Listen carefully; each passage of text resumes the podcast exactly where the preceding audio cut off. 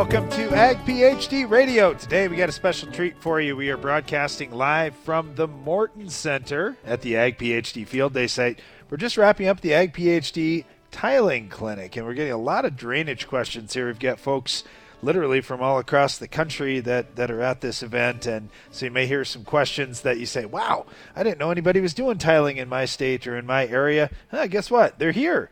and we're talking about all these issues that are coming up. Uh, for those of you who are in the audience here, uh, in the live audience here in the Morton Center, if you have a question, just raise your hand. You got a couple of folks on the side with uh, with microphones. I'll take your question. If you wouldn't mind just saying your first name and what state you're from, that would help us kind of frame the uh, the question up to you. Take our first question. Hello, Jim from South Dakota. We've been talking about the waters of the U.S. rule and how it's probably going to change again, and these navigable waterways. Is there a list somewhere? I live by the Vermilion River in southeastern South Dakota, and I know you guys are by the Big Sioux. Is, are they considered the smaller ones navigable waterways? You know what I found, Jim, is I try to ask fewer questions sometimes and uh, just go do what I'm going to do as a farmer and hope for the best. All right.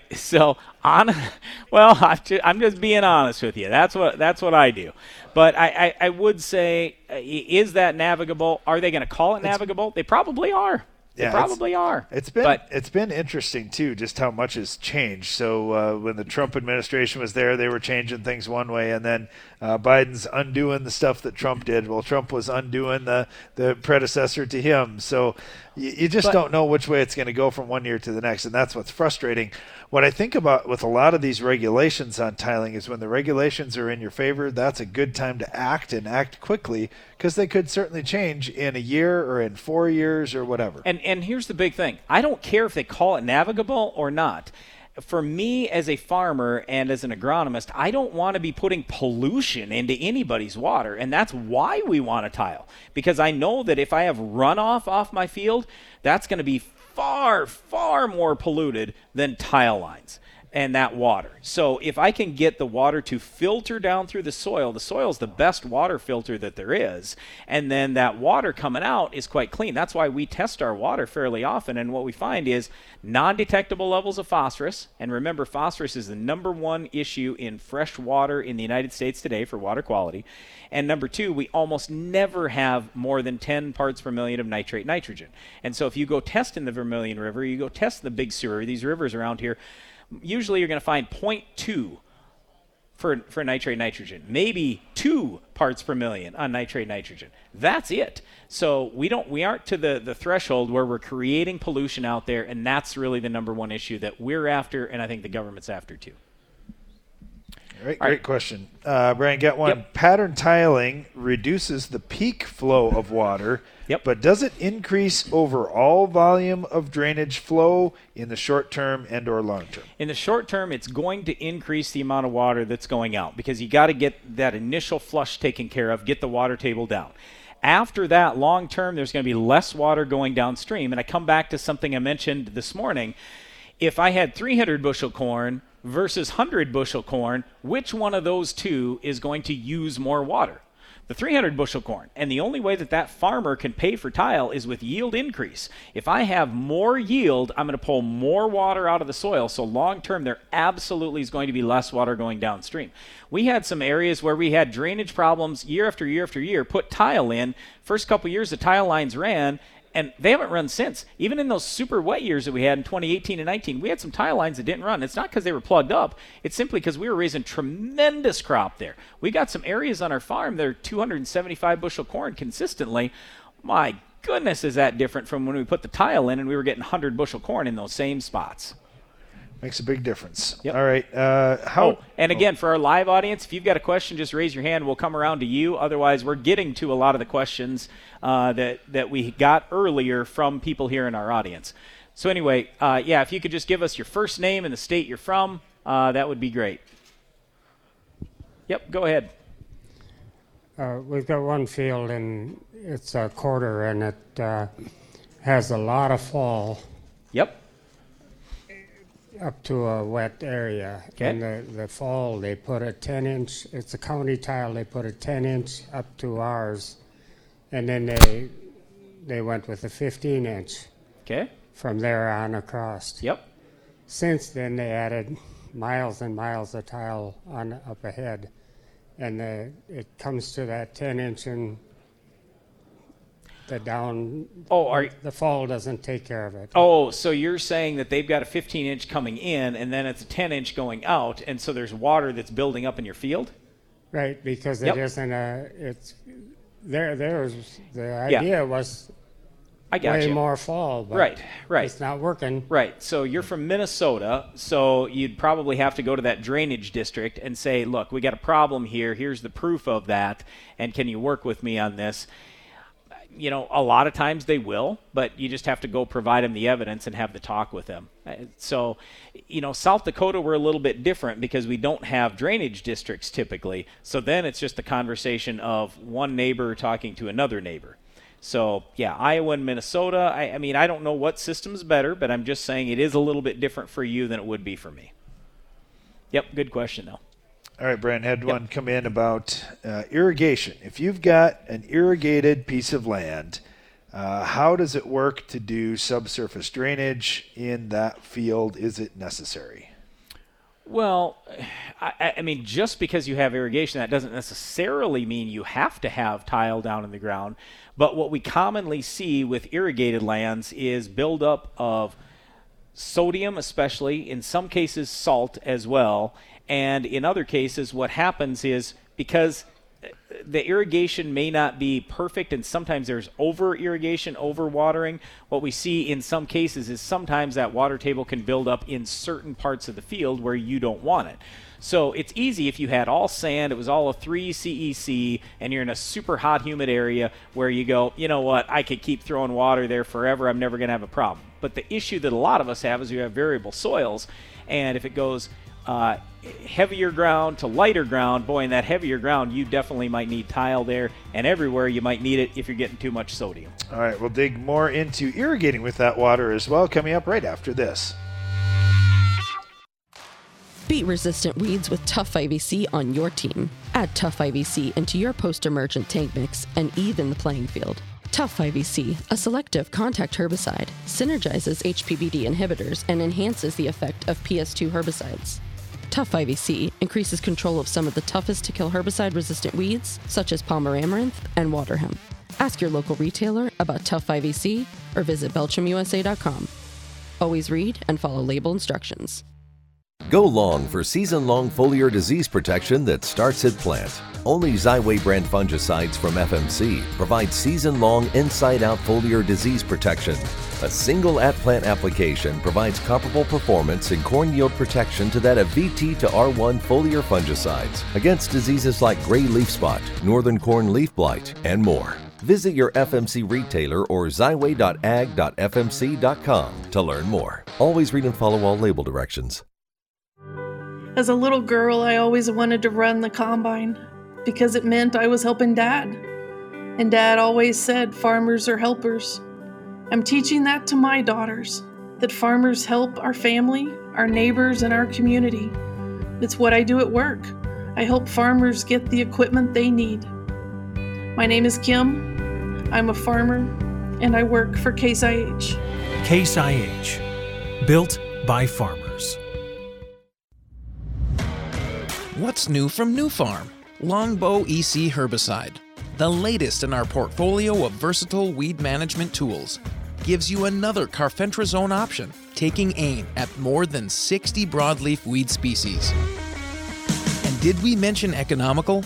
Longbow EC's low use rate makes it a flexible tank mix partner with most burn down non selective herbicides. Ask your dealer for Longbow EC, available for fall.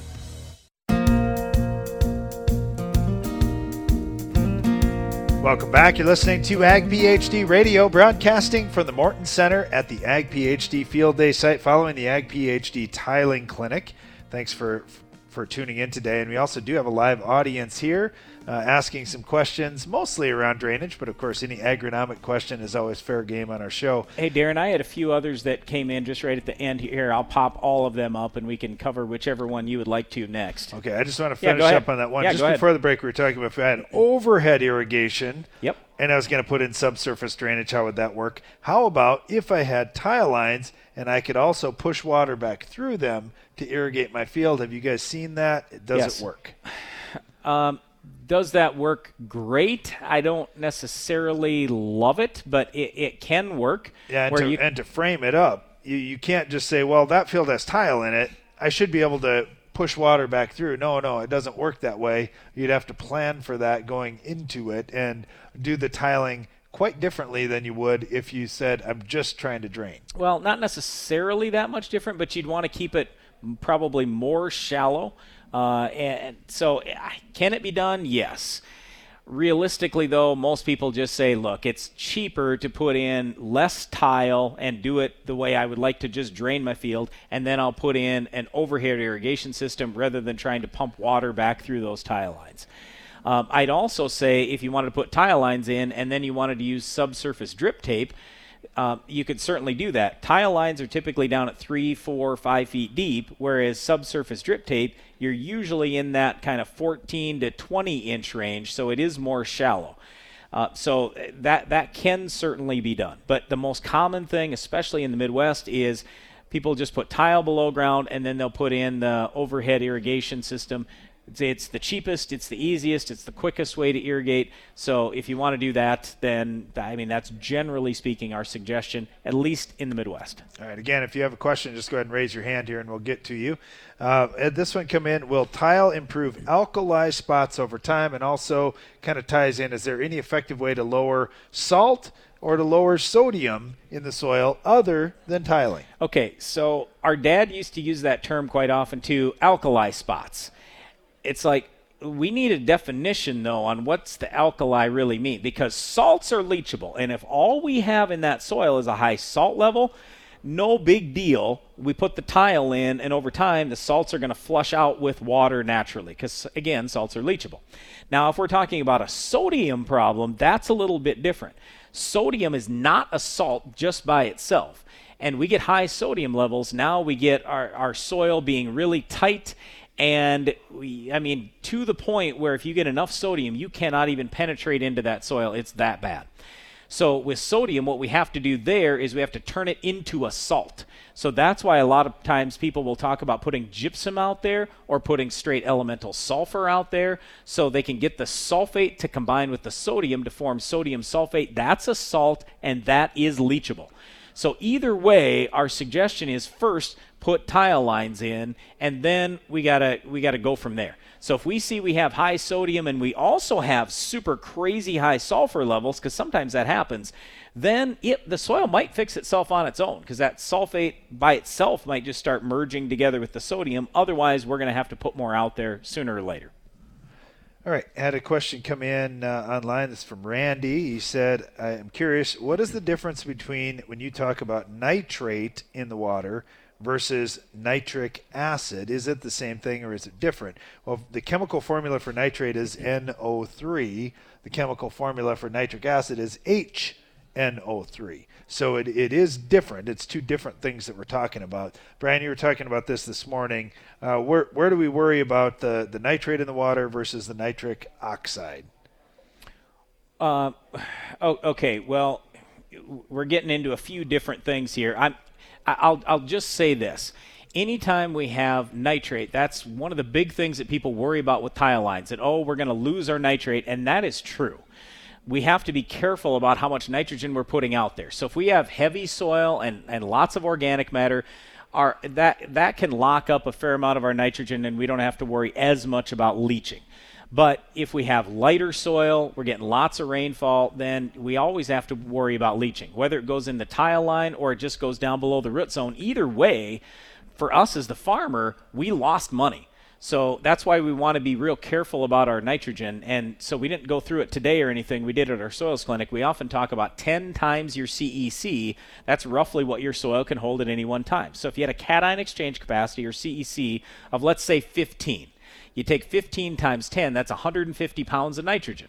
If your soil's already got 50 pounds sitting there, we'd tell you, hey, don't put more than 100 pounds on now, otherwise you you got a lot of risk for leaching. And this is also why we talk as much as we do about side dressing or just, you know, these uh, split applications, doing some in season. We have a lot less risk there. So with nitrate, it'll commonly turn to nitric acid when it's going to leach out. And when it when that do, when it does that, then it'll it'll commonly strip calcium out of your soil and lower your soil's pH, meaning you then have to put lime on to fix your pH in the end. With nitric oxide, what can happen is that can go up in the air, and that actually can be a really bad greenhouse gas. They say that that's 300 times more potent than carbon dioxide as a greenhouse gas. Think about that. 300 times more potent as a greenhouse gas, nitric oxide. So we don't want nitric oxide. And where do we have that problem? Well, we've got it in these poorly drained areas. So the fix is tile you get tile there, and then we don't have uh, this nitric oxide going up in the air. And then the other thing is we've got more crop there to use the nitrogen up. So another thing that I didn't throw in our, our tile book today or anything, there was just a few years ago, farmer from Minnesota comes up after one of our meetings, soils clinic, I think it was, and he goes, Brian, I got to tell you about this uh, this this work I'm doing with University of Minnesota. He said they wouldn't publish their findings in the end because it didn't turn out the way they wanted it to. And I go, oh, that's interesting. Let's hear the story. And he goes, okay, so here's the deal. We, we did this tile study where it's uh, basically they're trying to tell us all as farmers that we need to put on less nitrogen. Okay. So anyway, he said we split the field up into three. We put on normal rate of nitrogen in a third. We put on double the rate of nitrogen in a third, and we put on no nitrogen in a third and he said, Where do you think the most nitrogen or nitrate was in the water in the tile line? And I said, Well, I, I would assume where it was double the nitrogen application. And he said, Nope, it's where they put on no nitrogen. And I go, Oh, I didn't even think about that because you put no nitrogen on, your plants are all stunted. Then, when you have organic matter mineralization, your, your soil releases nitrogen every year. There was nothing there to use it up. And he goes, you're dead on right. He said, I got 5% organic matter soils, if not 6 So I got all this free nitrogen that I'm creating in my soil every year without a crop there to use it up. Where does that nitrate go? All goes downstream. Okay, so you got to be thinking all the time. It's not just, oh, tile lines are going to be harmful. No, actually, tile lines can be more beneficial sometimes when you're doing things right. So, like, even our farm right here, for the last 10 years now, South Dakota State University's had this study going on where they had wood chips. Uh, to catch our, our tile water, and they tested the water going into the wood chips and the water after the wood chips because the idea was to suck up the nitrogen. Well, what they found is we had almost no nitrate in our tile water anyway, and then afterwards, there definitely was zero. But they they studied it all these years, and I think they were kind of hoping we'd have a lot more nitrate coming out of our field than we did, but we had really good crop. All right, Go ahead, another sir. question. Dale from Minnesota. Uh, we grow uh, quite a bit of grass hay just because we used to have a cow herd. And Mm-hmm. Yep. we don't anymore, so now instead of hauling manure, we sell hay. Yeah. But what we've seen with tile going through some of the grass areas, getting up to ground that's row crop, is after about 10 years with some deep rooted grasses, we're having some tiles being plugged. Yep. How Have deep you- are your tile lines? Oh, they're three and a half, Yep. about three and a half, and uh, uh, you know, it gets to be about three, four feet long in the tile, and Yep. eventually it just shuts her down. Yep. You can tell where it's at because it's wet right here and dry right there. Dale, Dale brings up a great point, and, and we'll dig into that right after this break. You're listening to Ag PhD Radio. We're broadcasting from the Morton Center at the Ag PhD Field Day site following the Ag PhD Tiling Clinic. We'll be right back with more questions after this.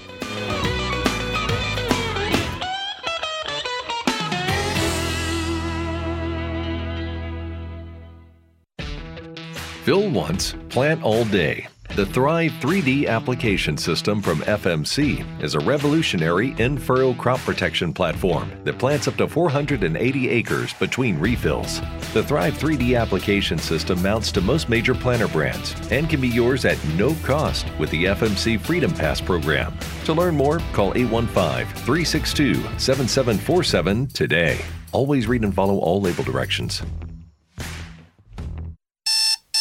This is a wake up call for you and your field's microbiome from Source by Sound Agriculture. Source is a revolutionary foliar applied biochemistry that doesn't rely on bulky nutrients or finicky biologicals to wake up your soil and unlock more nutrients per acre, all with a low use rate. It's like caffeine for microbes. Source works with the soil you've already got and the equipment you already use. So if you're a grower, go to sound.ag and learn more. And if you're a microbe, time to rise and shine. How can natural products help you raise bigger and better crops? I'm Darren Hefty. In recent years, natural products have exploded onto the market, claiming to improve soil health and plant development. But what's right for your farm? That's why we're devoting a full day to our first ever Ag PhD Naturals workshop. It's Wednesday, February 16th at the Morton Center near Baltic, South Dakota. Our research team has spent years testing hundreds of natural products. We want to share with you what we've learned. For more about this free event, go to agphd.com. While you're there, check out other Ag PhD events we have coming up in January and February, including agronomy workshops in corn, soybeans, and wheat, a tiling clinic, two days dedicated to helping you understand soils and making your own fertility recommendations, and much more. There's great information here that we want to share with you. So, to learn more about these events and register, go to agphd.com. There's a lot of great information here, and we can't wait to share it all with you. Learn more about these events and register, go to agphd.com.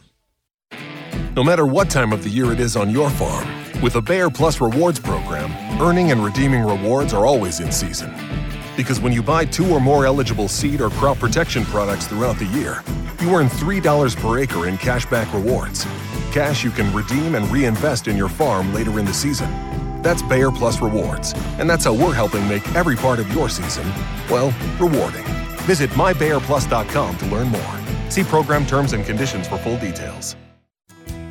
Did you know soybean diseases like white mold and sudden death syndrome can survive in your soil even after rotating crops? Prevention of these diseases is a constant battle, and yield loss from an infection can be devastating. The right management plan makes all the difference. Keep your beans safe with Heads Up seed treatment. Heads Up guards your seed from both white mold and SDS. Stay protected and profitable by asking your seed dealer for Heads Up. Learn more at headsupst.com.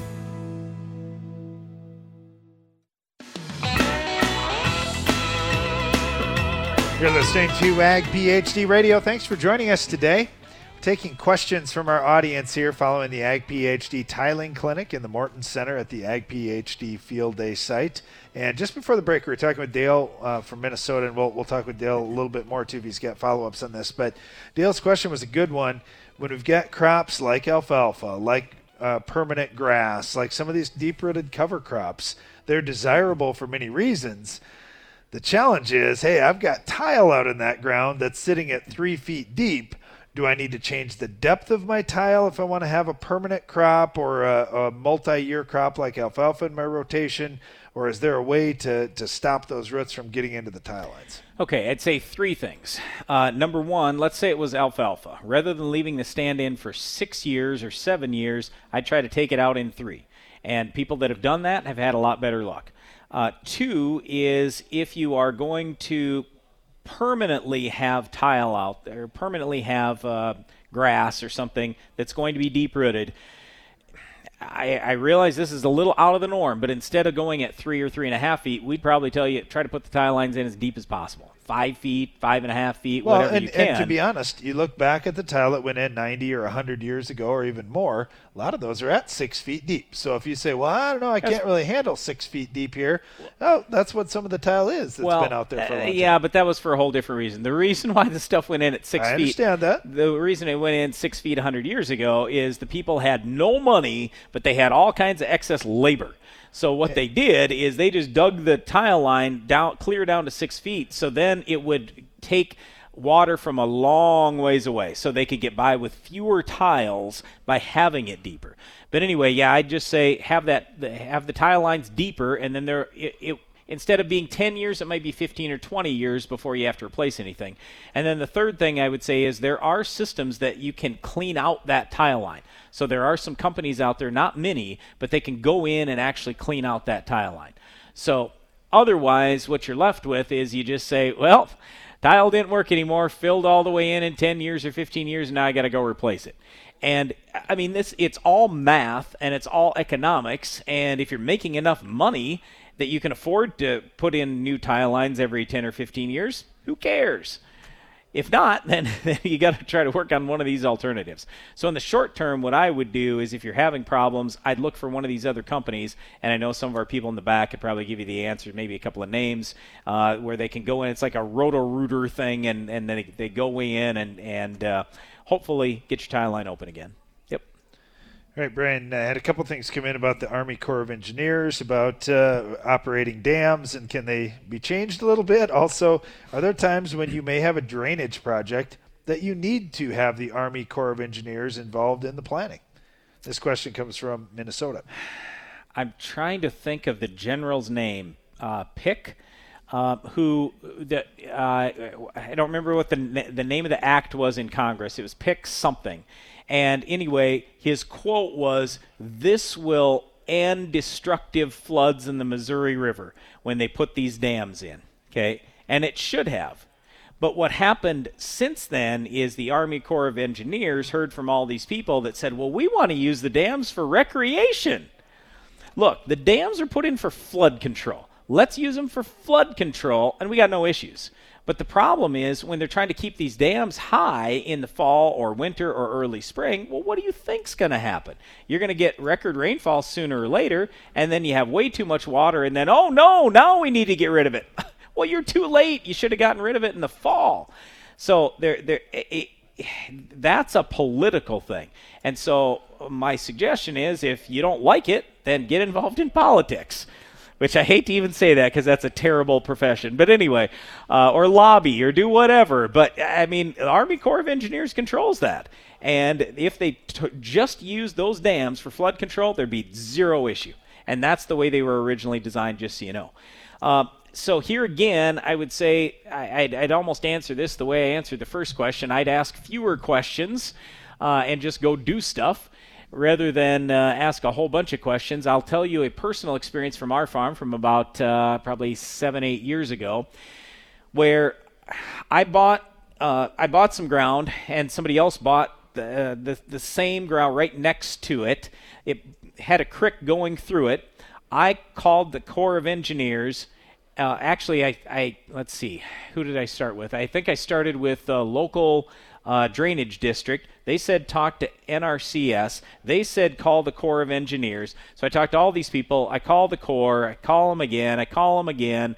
And they said, okay, well, you got to do this, this. I said, I want to do this. Okay, you got to fill this paperwork out, everything else. I did this. Got it finally done. It was no big deal, no big expense or anything else.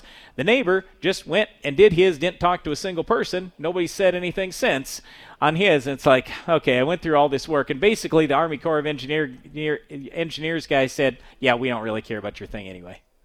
I'm like, oh my gosh. So I went through all this rigmarole, and I really didn't need to do it anyway because they're too busy doing all kinds of other stuff. They don't care about some little crick that occasionally runs here in South Dakota. But as I say that, you got to follow whatever channels it is. So talk to your local NRCS people, and they'll hopefully direct you appropriately. Okay, we got another question from our audience here. Uh, my name's Kurt. I'm from North Dakota. My question is, you talked about that one year you shut the lines off too early. Too early. Yep when do you do you normally always shut your lift stations off or what what what's your guidelines on that? Okay. what do you do? Yep. One of the things that some people have talked about is these drainage water management systems where you can shut the tile line off. And they say oh this is great because there are certain times of the year no water needs to go out. And i say well wait a second here. There are microbes that are living in my soil year round and if i flood them out that means i give them no oxygen. That means they're going to die so I don't want to do that if I have shallow tile lines. I never want that water table to go high. Our situation is a little different because we have a lift station that's 20 feet down in the ground. 20. So we're not talking about three foot. tile. I mean, yeah, a bunch of the lines are at three feet, but U.S. Geological Survey has a monitoring well in that field. And so when that water table get got, I think that year it was down to which four. by which by the way, right now in that field, it's Go at ahead. just about nine and a half feet down. Okay. So there's water nine and a half Well- feet down. There's water sitting in the bottom of our lift station there, but in reality, nine and a half feet down, we don't need to pump anything out. We'd we'd be pumping a little bit out of there, but not much. Yep, but I, I figure that we're maybe a foot to a two feet different in the middle of that field.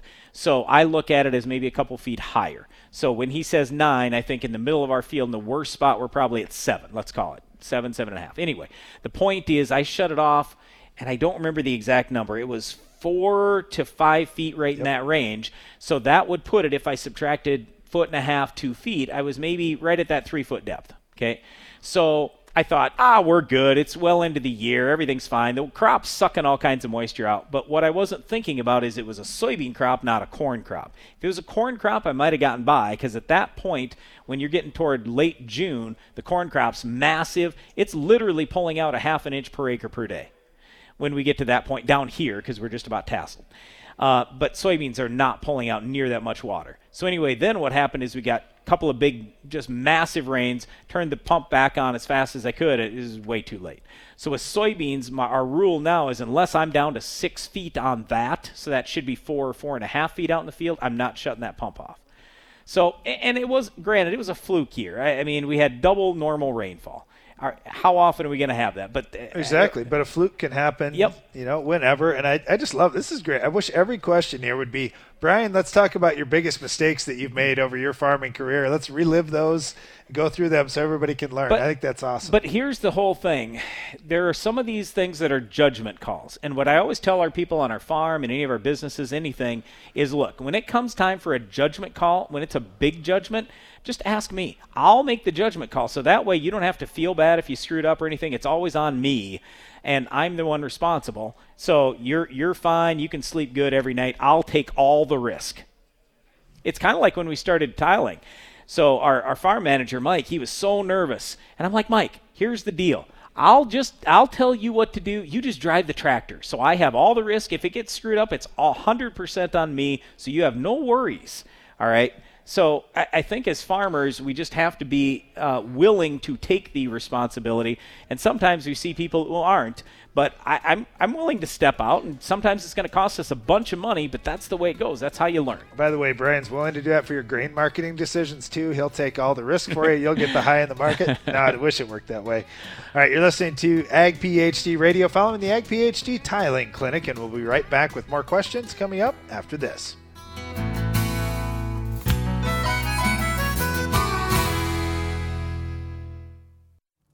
During the Bronze Age, grain sorghum was a common crop in developing agriculture.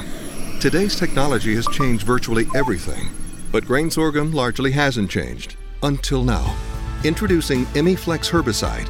Paired with iGrowth non GMO herbicide resistant grain sorghum, this duo controls foxtail and other tough weeds pre and post emergence so you can grow like never before. Make history in your sorghum acres. Start today at sorghumpotential.com. Always read and follow label directions. Morton Buildings knows that great buildings need great people, and we want you to be the newest member of our team.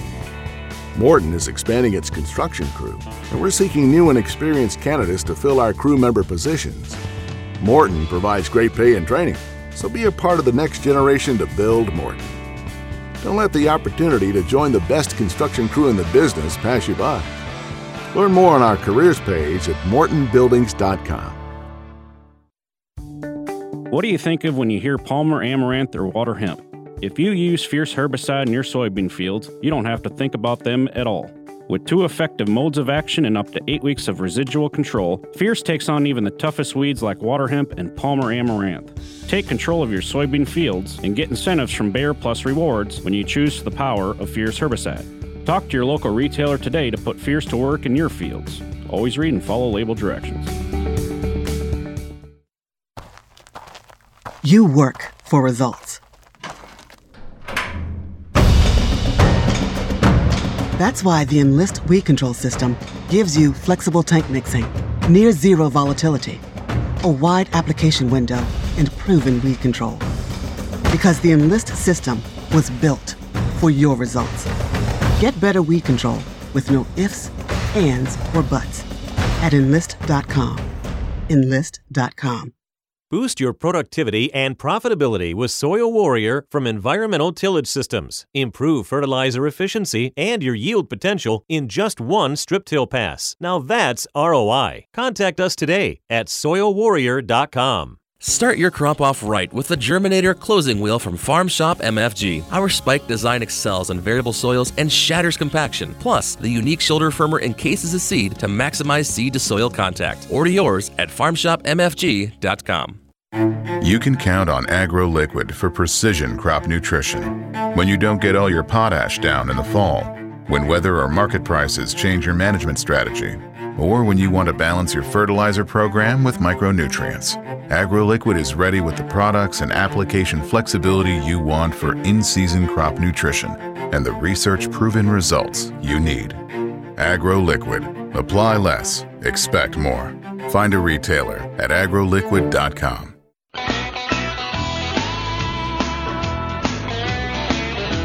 Welcome back to Ag PhD Radio. Brian Hefty here, along with my brother Darren.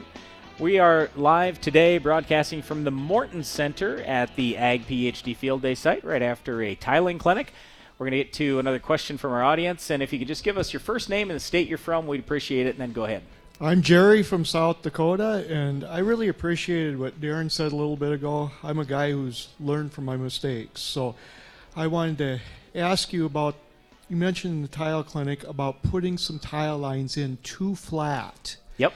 Can you kind of follow up on that Sure. and say how flat did you put them and what we, what you would have done different on that? You mean the ones that we put in too flat, like a mile straight north of here, or the ones that we put in too flat, Wait, like three a, miles? What's a mile straight north of here? What- just just on the east side of our great grandpa's acreage. They're pretty flat. Though, No, no, they aren't. That, Yeah. that- no, that stuff is fine. The only Eh, pro- uh, so uh, that's a different that's a different problem that we've got. Okay. So we can we can get into that. But uh, but but but anyway, the I was looking back for yeah But, cer- but certainly down on our grandpa's land Right. on the river bottom is what Brian was mentioning there. Yep. We definitely did go too flat, but but it's the only tile anywhere close to there either, so we had nobody else to learn from. So we gave it a shot. yeah. Uh, I, don't, I don't have a picture in here of that specific one, but but uh, Oh, the I Ag was- PhD guys have pictures. If you watched our television program and you saw flooded out ground, it's usually that field that we're showing pictures of. Uh, not every time, but a number of times, because that one has has certainly flooded. But anyway, I was just going to go back to let's see where I had the minimum slopes that you should have, and then then I can give you an idea, and that's Well, on page and- 37 in your book. And so this field, Brandon made a comment here that we tried doing this. There was only so much slope that we could have unless we did a lift station. We were trying to not do the lift station just because of the cost. Then you you have the cost like you had shown before uh, on on one of our fields, an 80 acre field that we did all the tiling on. We put a, that big 20 foot deep lift station. I mean, it was anywhere from nothing on the dry year to 60 or 70 dollars an acre on the really wet years. So we were hoping to avoid that. Okay, so the minimum slope that it says there for four inch tile line is 0.05%, and we were about right at that, if we were even that. Never again will we do that. But anyway, uh, I don't care so much because Darren owns the ground now. But no, uh, it, I, I would just say what we should have done is put in a lift station. Then we would have created our main line to go down and uh, just created our own slope, basically, is what I'm trying to tell you. So that's what we would have done different. Now, this deal that Darren's talking about that's a mile north, that tile line, those lines are not that shallow. The only problem that we have there is we tried something different. Not so shallow, Our, our too guys flat, said, I thought. Oh, sorry, yeah, too too flat. But anyway, the our, our our guys asked me, okay, Brian, rather than boring under the road because the, you know we don't even have the neighbor didn't even have anything on the south side. Darren now owns the ground on the south side, so we can do whatever we want now.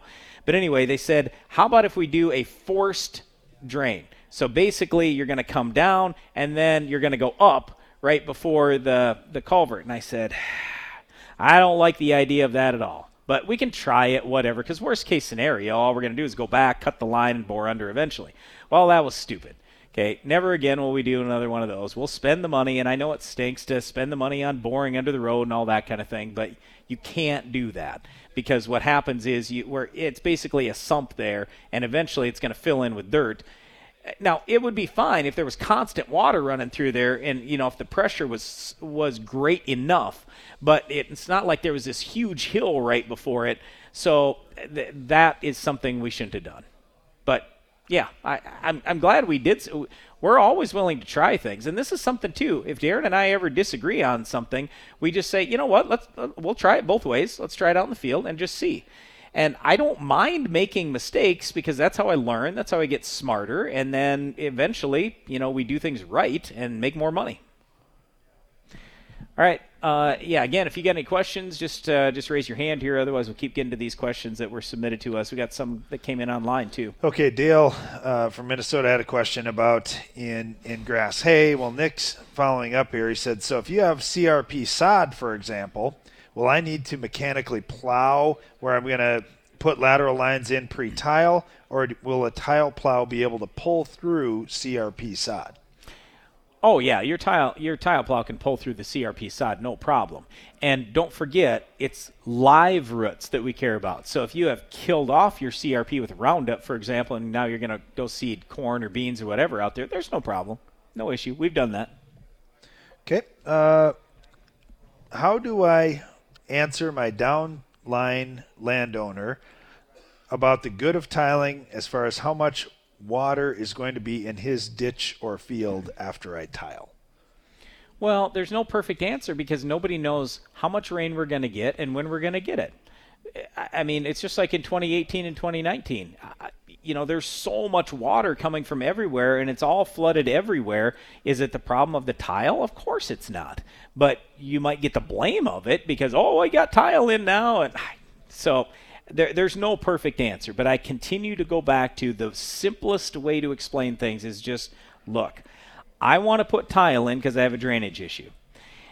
I'm going to pay for the tile with more grain yield. I will get more yield there. When I have more yield, it will pull more water out. So long term, there's going to be less water heading to you, not more.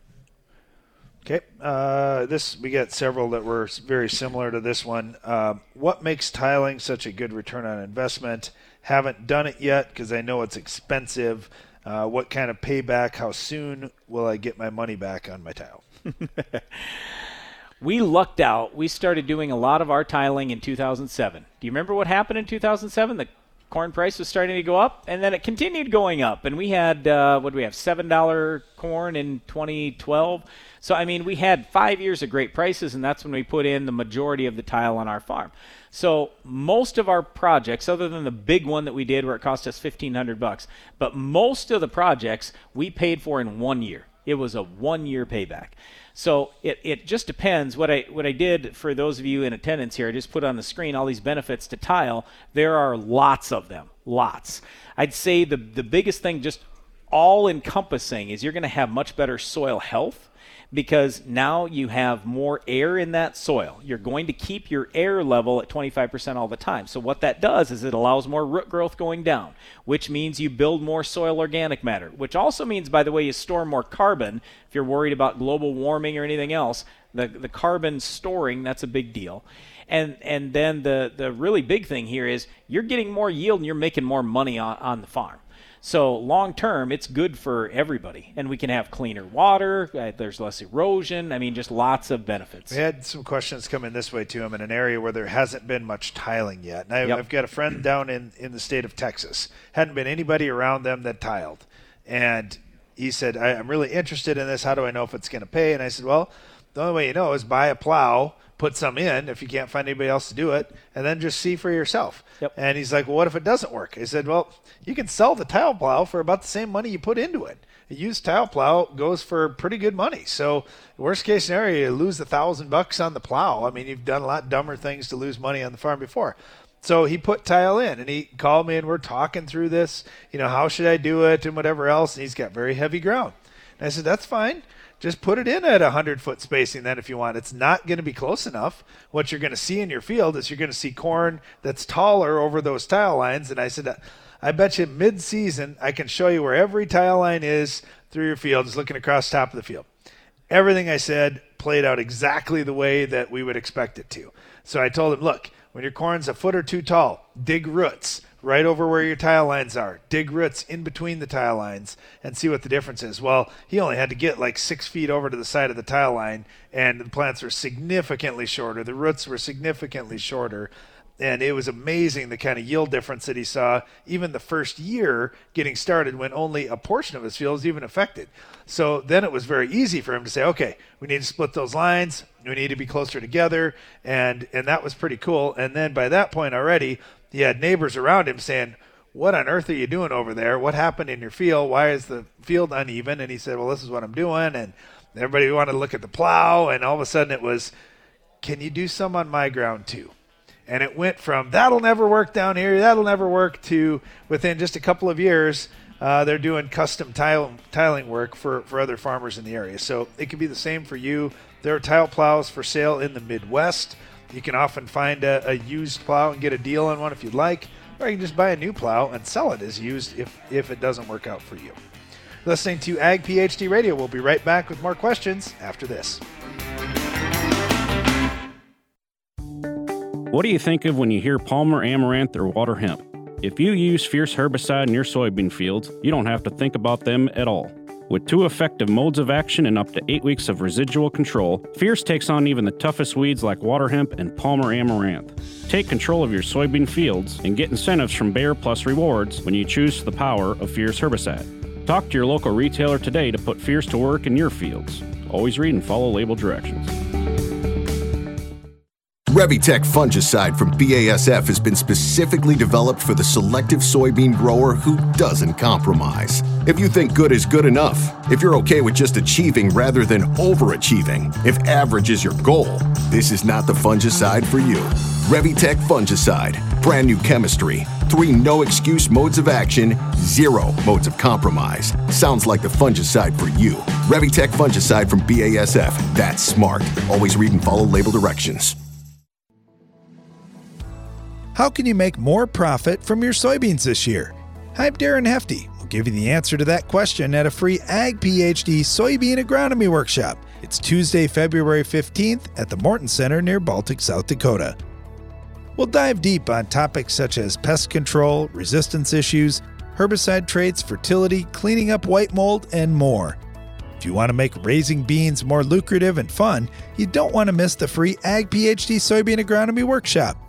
Learn more at agphd.com.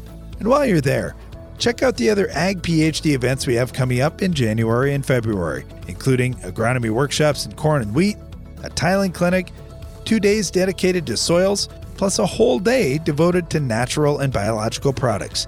There's a lot of great information here, and we can't wait to share it with you.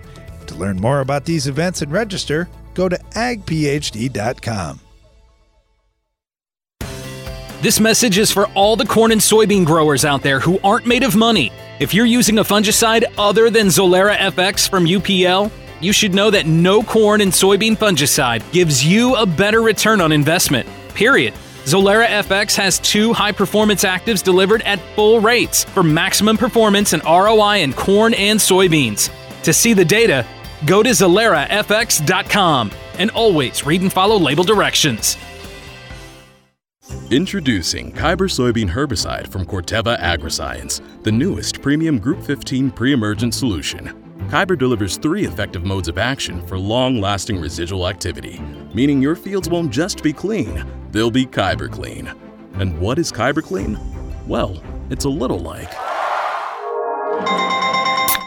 Nice fields. See the difference at kyberherbicide.com slash soy. That's K-Y-B-E-R herbicide.com slash soy.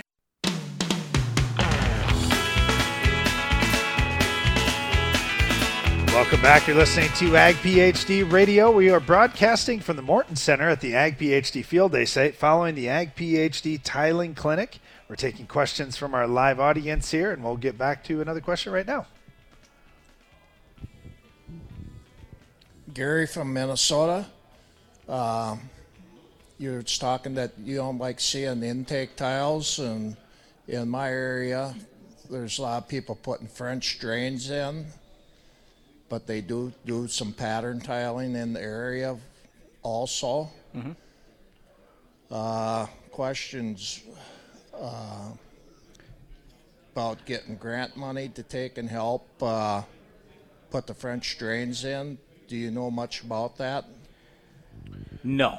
Uh, nope, I don't. So that would be a question for, I assume, your NRCS people over there. But uh, with the French drains, basically you're putting a rock uh, over a drain. And is that going to be better than just having that, that inlet there? Yes. But what we encourage people to usually do is in that area where you got a pothole, have a bunch of tile lines relatively shallow, like two, two and a half feet deep, maybe 15 foot spacing or something like that. It won't be as good, but it's going to drain out fairly quickly. So then we can avoid the use of any of those types of inlets, even the French drain, because if you if you study the tile water that's coming out when there's a French drain, it's going to be dirtier than if you just have all your lines down at two and three feet deep down in the ground. So that's why we are big proponents of, if at all possible, just have tile lines there, just have more of them, more shallow, closer together, that kind of thing in those spots. So just just depends on what you want to do. But then too, um, it depends on where that water is going to go. So I gave the example earlier today of we have some where it, we drain out into a grass waterway. Okay, so it runs over the soil surface, and then we have the chance to catch more of the soil, the chemical, the fertilizer, so all that that chance stuff. to filter out anything in Right, that water. right. And that we've had a number of these questions come in, Brian, just about inlets and that type of thing. When when is it an okay thing? When is it not? And Brian is just mentioning, hey, if you if you have an inlet, but you can outlet into uh, some sort of grass waterway or something like that, where you get another chance to filter, that's great. Uh, but if you're going to outlet directly into a body of water, you're taking a lot of risk there because you don't know what's going to get in that tile line. Also, Yep. the other thing with an inlet is the life of your tile is going to be less in most Yep. cases because now sediment could potentially come in through that inlet. So I get it. I know exactly what you're saying, Gary. There's tons of them out there. And we aren't saying, oh man, it's bad people that are doing this thing. No, uh, you're, you're trying to do what you think you got to do because there's some spots where hey, I need some more help. I need to get more water out of this area, and that's one way to do it. But the alternative, like Brian was saying, is just lay more tile lines subsurface and maybe a little bit shallower in those areas to try to uh, pull water out a little faster, increase your drainage coefficient. Yep. So eh, let, let's just take the example of North Dakota versus Minnesota. Okay. In Minnesota, tile drainage has been common for decades, whereas in North Dakota, not so much. And so in North Dakota, what a lot of people would do instead is they'd work on surface drainage. And so any of the potholes that were there for many people, they're now gone. They cut through that so then the water could drain out. Whereas in Minnesota, a lot of the potholes are still there, which is really better when you stop and think about it for erosion and reducing erosion. That's great that we've left the pothole there so that that soil can't go anywhere unless it goes down the drain. So, I mean, there are lots of different ways to handle it here, and it's it's not anything where you're it's legal this way, not legal that way. We're just talking about what are best practices to try to have as little pollution going downstream. We want the water to be as clean as possible because the cleaner it is, the less chance we have in the future for more regulation. And I just, I'm so sick of all the regulation we got already. It's bad enough right now. I don't want any more.